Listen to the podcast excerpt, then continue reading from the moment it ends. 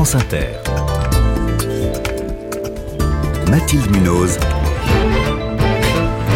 Le 5-7. Il est 6h21. C'est l'un des prix les plus prestigieux pour un journaliste français, le prix Albert Londres, qui existe depuis 90 ans.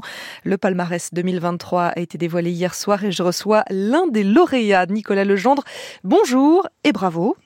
Bonjour, merci. Vous avez reçu ce prix dans la catégorie enquête pour votre livre sur l'agro-business breton, sur son omerta et sa violence. Ça s'appelle Silence dans les champs.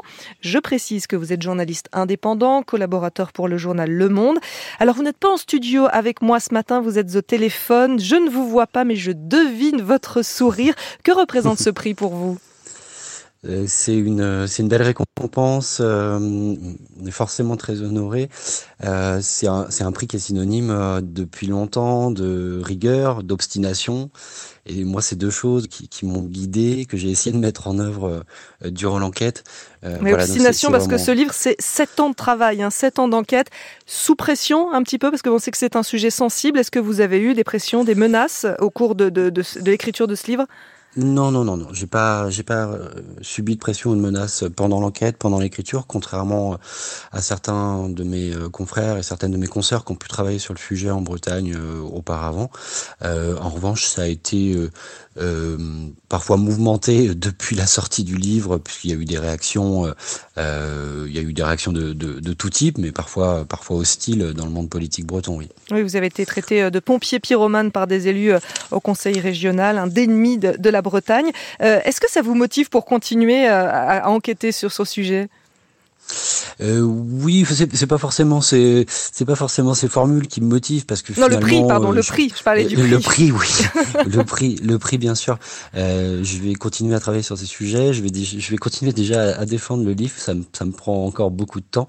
Euh, et en fait mais c'est un sujet tellement vaste euh, l'agro-industrie l'agriculture l'alimentation euh, que finalement c'est c'est des boîtes de Pandore en fait. Il y a il y a, y a encore beaucoup beaucoup de choses à dire en Bretagne mais aussi ailleurs. Alors dans ce livre hein, pour ce livre vous avez recueilli 300 euh, témoignages. Vous décrivez le fonctionnement euh, du lobby agro-industriel breton avec ses conséquences euh, économiques, sociales, écologiques, un système, dites-vous, qui broie les paysans.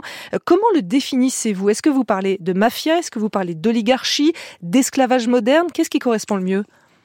Non, j'utilise pas le terme mafia, je le reprends pas à mon compte. Certains, hein, dans le dans le dans le monde agricole, dans le monde rural, euh, en Bretagne, utilisent ce terme. Moi, je, y compris euh, hier soir lors de la cérémonie de remise des prix, hein, Braise Mafia, c'est c'est comme ça qu'on a présenté votre livre.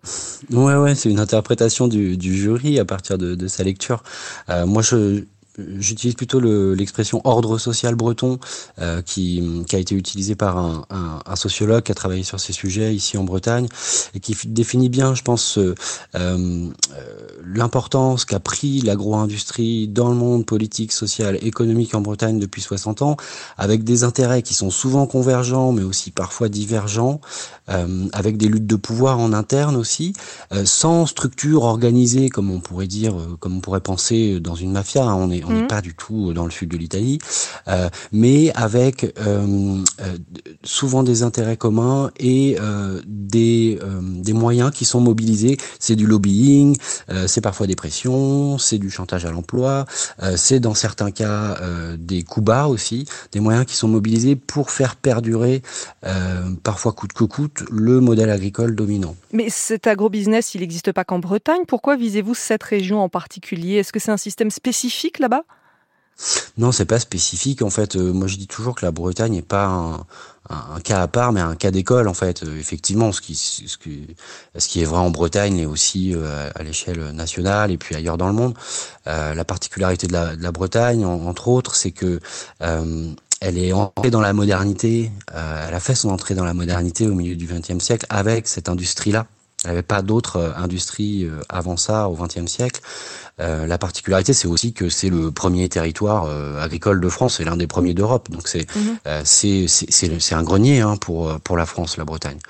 On dit souvent que ce modèle productiviste, hein, il a été mis en place pour nourrir la France au sortir de la guerre. Vous, vous dites que c'est faux et que ce, ce modèle breton, justement, s'est bâti sur plusieurs mensonges. Expliquez-nous.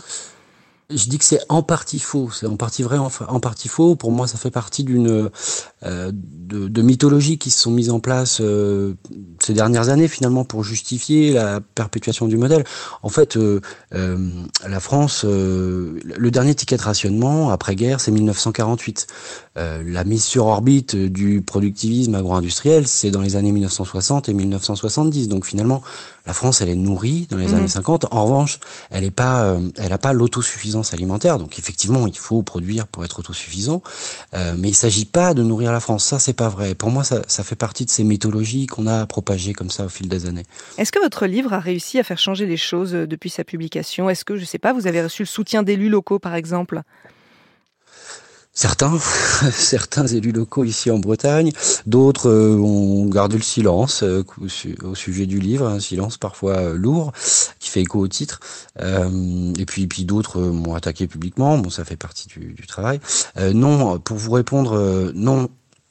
Je pense pas que ce soit un livre qui puisse changer les choses, qui puisse changer cet ordre établi, puisque c'est pas seulement une société, une entreprise en fait, c'est un système agroalimentaire, agro-industriel. C'est aussi nos modes, euh, c'est notre façon de nous alimenter, puisque tout ça est lié, quoi. Donc, euh, euh, euh il faut peut-être des livres pour faire pour faire évoluer les choses. Nicolas Legendre, encore bravo pour ce prix Albert Londres qui récompense donc votre livre enquête Silence dans les champs qui est paru aux éditions Artaud. Et j'aimerais citer les deux autres lauréats Wilson Fash en presse écrite pour ses reportages en Afghanistan, en Ukraine et à Tel Aviv, et Hélène Lamtrong récompensée dans la catégorie audiovisuelle pour son film Daesh les enfants fantômes. C'est une enquête admirable sur ces enfants français qui grandissent dans des prisons en Syrie.